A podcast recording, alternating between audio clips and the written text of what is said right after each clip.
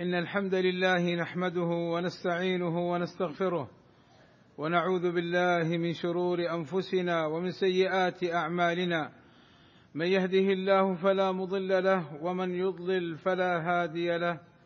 وأشهد أن لا إله إلا الله وحده لا شريك له. وأشهد أن محمدا عبده ورسوله.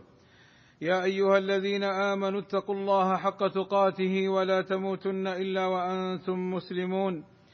يا أيها الذين آمنوا اتقوا الله وقولوا قولا سديدا يصلح لكم أعمالكم ويغفر لكم ذنوبكم.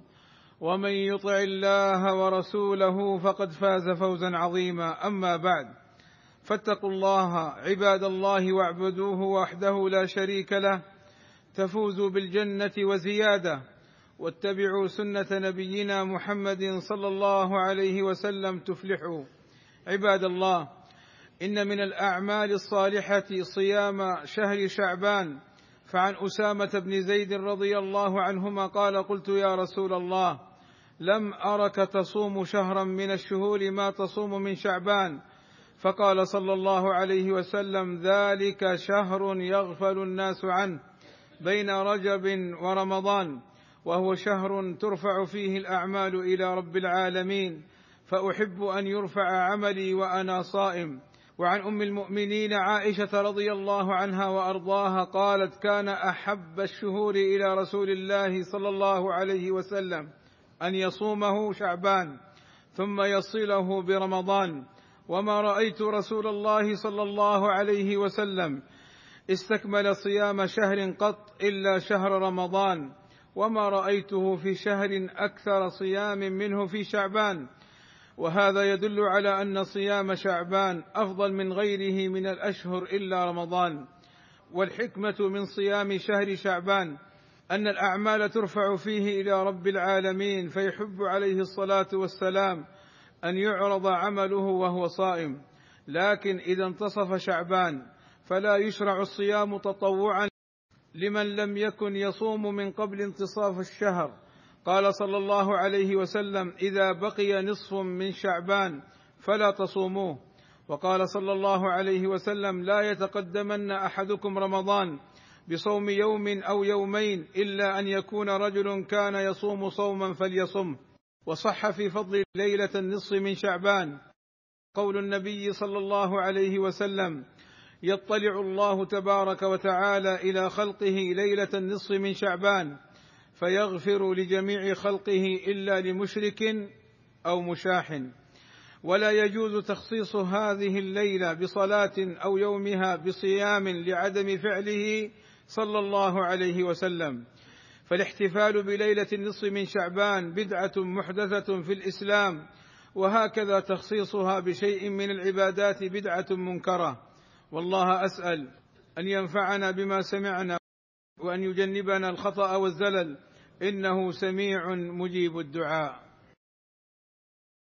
الحمد لله رب العالمين والصلاة والسلام على المبعوث رحمة للعالمين وعلى آله وصحبه الطيبين الطاهرين عباد الله. ثبت النهي عن صوم يوم الشك وهو اليوم الثلاثون من شعبان.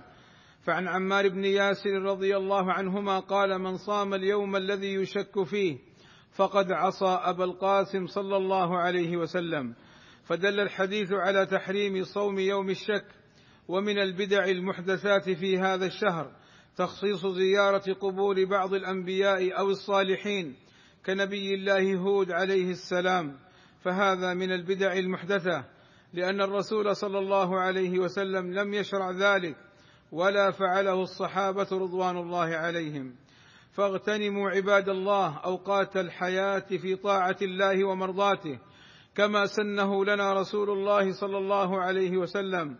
وتجنبوا البدع في الدين فالعبادة لا تقبل إلا إذا كانت خالصة لله وكانت على ما شرعه صلى الله عليه وسلم.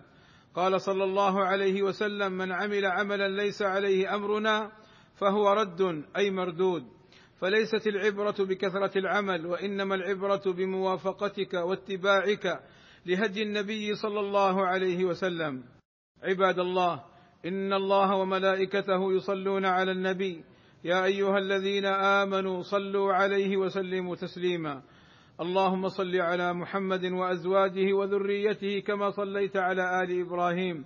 وبارك على محمد وأزواجه وذريته كما باركت على آل إبراهيم إنك حميد مجيد.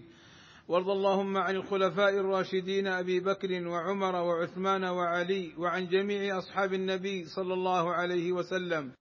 والتابعين لهم بإحسان وعنا معهم بمنك وكرمك. اللهم آتنا في الدنيا حسنة وفي الآخرة حسنة. وقنا عذاب النار. اللهم اغفر للمسلمين والمسلمات. والمؤمنين والمؤمنات الأحياء منهم والأموات. اللهم وفق ولي أمرنا الملك سلمان بن عبد العزيز لما تحبه وترضاه وأصلح به البلاد والعباد. واحفظه اللهم من كل سوء ووفق ولي عهده الأمير محمد بن سلمان إلى كل خير. واحفظه من كل سوء. اللهم أيدهما بتأييدك ووفقهما بتوفيقك. وأعز بهما الإسلام والمسلمين. والصلاة والسلام على المبعوث رحمة للعالمين والحمد لله رب العالمين.